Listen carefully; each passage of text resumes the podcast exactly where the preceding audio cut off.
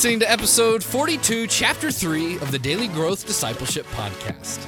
I'm Chris Lamberth. And I'm Josh Havens. And we're on a journey to learn what it means to live a lifestyle of discipleship.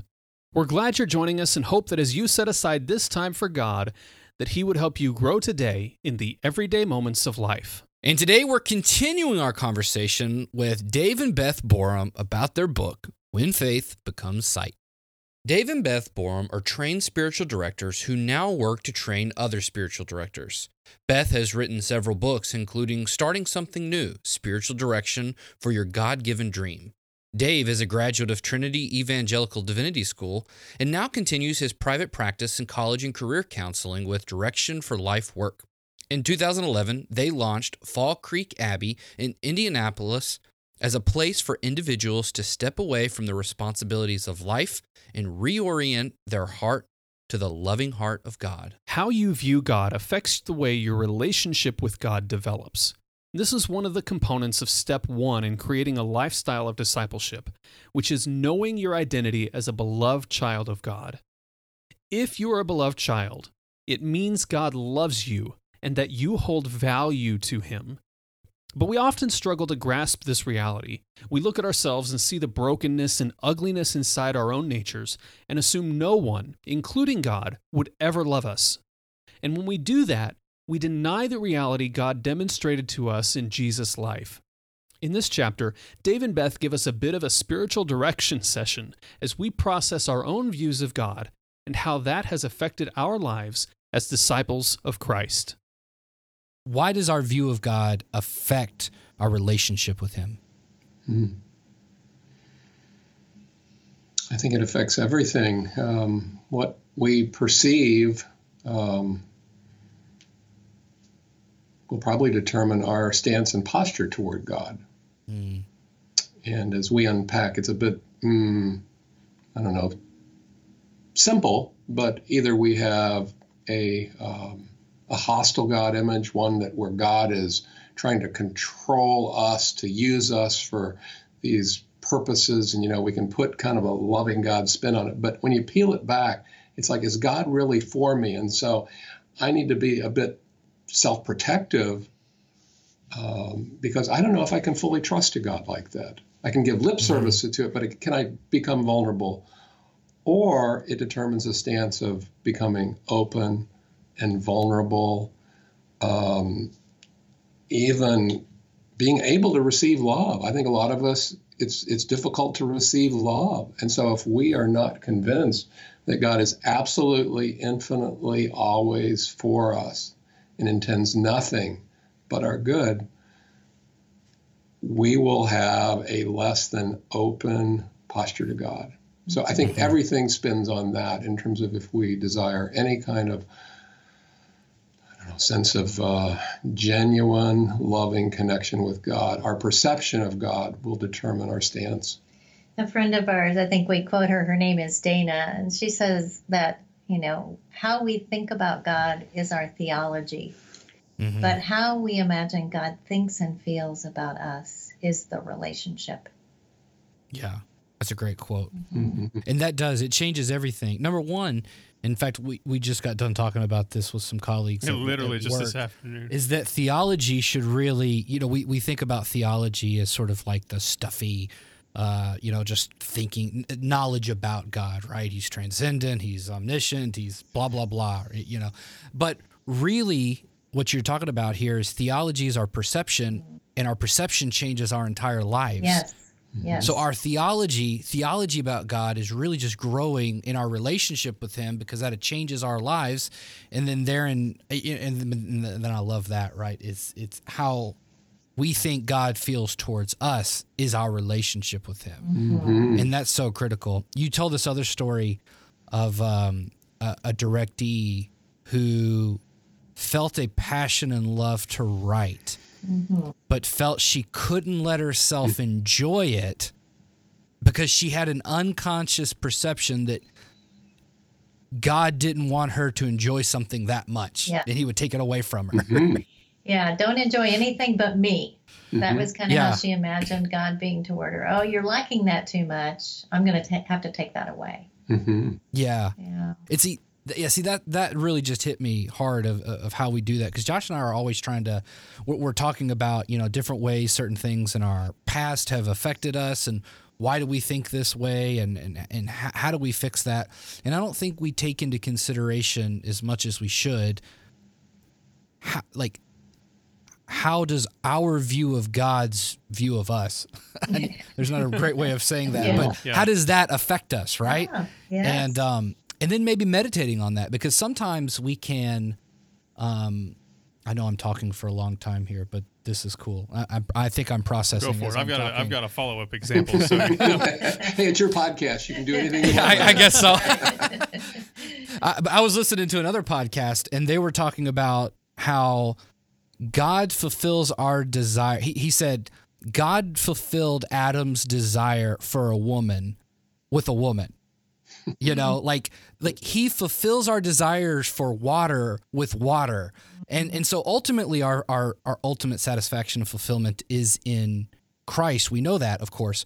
But he also does this through those everyday things in our life as well. And, and see, I think, I mean, you guys maybe don't say that exactly, but I feel like that's the theme that I'm getting in this book of, of that God is all around us. And so he's meeting all of these needs both by his spirit, but then also, but the people and things and places and Grand Canyons and moons that he's placed around us, and he wants to he wants to speak to us yeah. through those things. And so, um, I, I I find that incredibly freeing and liberating when you sort of realize like take that perspective on. And so, even though maybe you haven't had people in your life that have met those needs, mm-hmm. and so you can have a maybe a negative perception of how they feel towards you coming to God with a proper theology and saying, no, no, no, God does love me. He ultimately does want my good, like you were saying, David, no matter what, sort of lifts your entire spirit and I think changes everything just to have that realization. Well, that's been the biggest struggle for me because I've struggled with a, a, punitive view of God. And, uh, or really that, that story about that directee who was afraid to enjoy something because she was afraid it would be taken away. Um, I mean, I've kind of that kind of resonates with me because I've always, maybe at least subconsciously, if not consciously, had this idea that God is, uh, kind of like the the greatest TV soap opera writer of all time, mm. and he's waiting for that good moment to come so that he so that the other shoe can then drop and you get a nice twist where something mm. bad happens. Wow. Which is usually because uh, of some kind of flaw, not just that, not just some wrong that I've done, but some flaw in in who I am. And so uh, that's been the biggest challenge for me is is seeing God as the one who loves me and is not just waiting to do something with my life to make it more dramatic that would in some way punish me.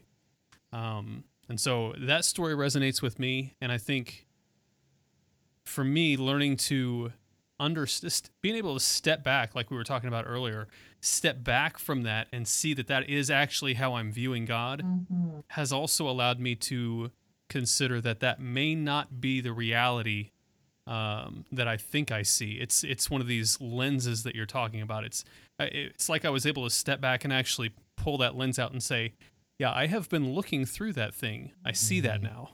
Mm well, there, we talk about projection. You know, I mean, the psychological term is projection. And who do we project our kind of stuff onto more than I think we say our dog and God? I yeah. mean, you know, uh, we just read yeah. a lot into to, to, to um, so many things, and it's how we know things.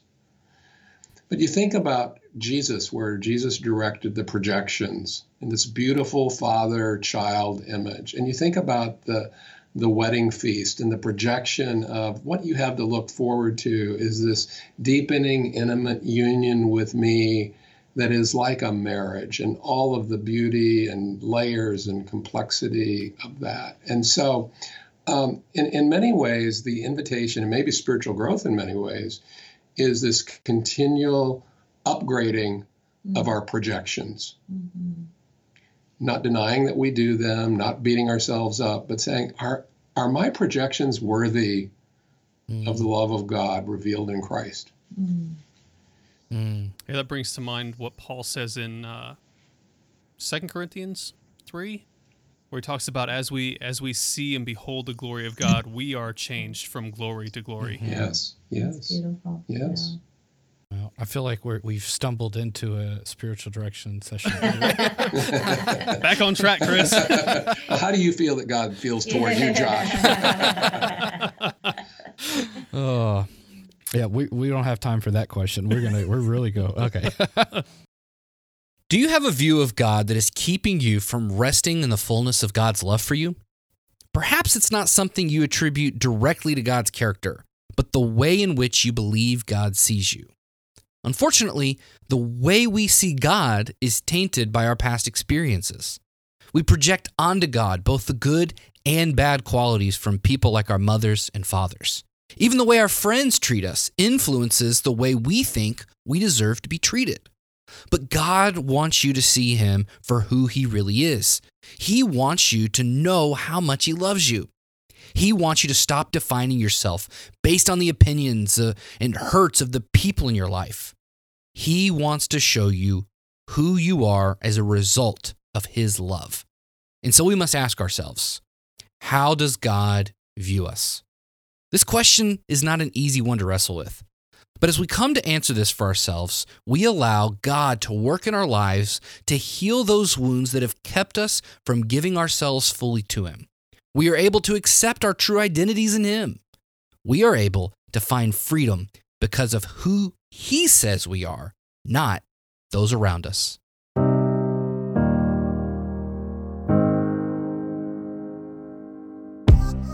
How can you create a lifestyle of discipleship? Most Christians think discipleship is a program or a few practices thrown in at the beginning or end of the day. But we want to help you create a lifestyle where walking with Jesus throughout the day is not only possible, but natural.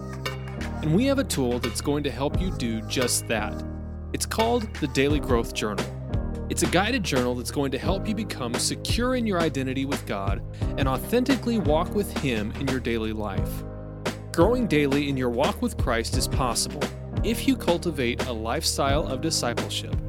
And the Daily Growth Journal will help you do just that.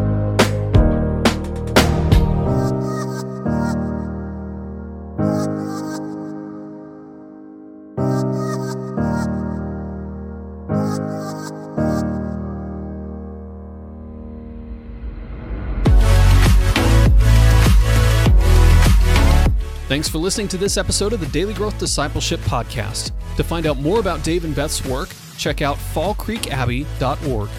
Then check out the next chapter in our conversation, where Dave and Beth talk about the spiritual work involved in a dark night of the soul. If you want to stay up to date on everything happening at Daily Growth Discipleship, go to dailygrowthdiscipleship.com and subscribe for free. You can also subscribe to this podcast on Apple Podcasts, Google Podcasts, and Spotify.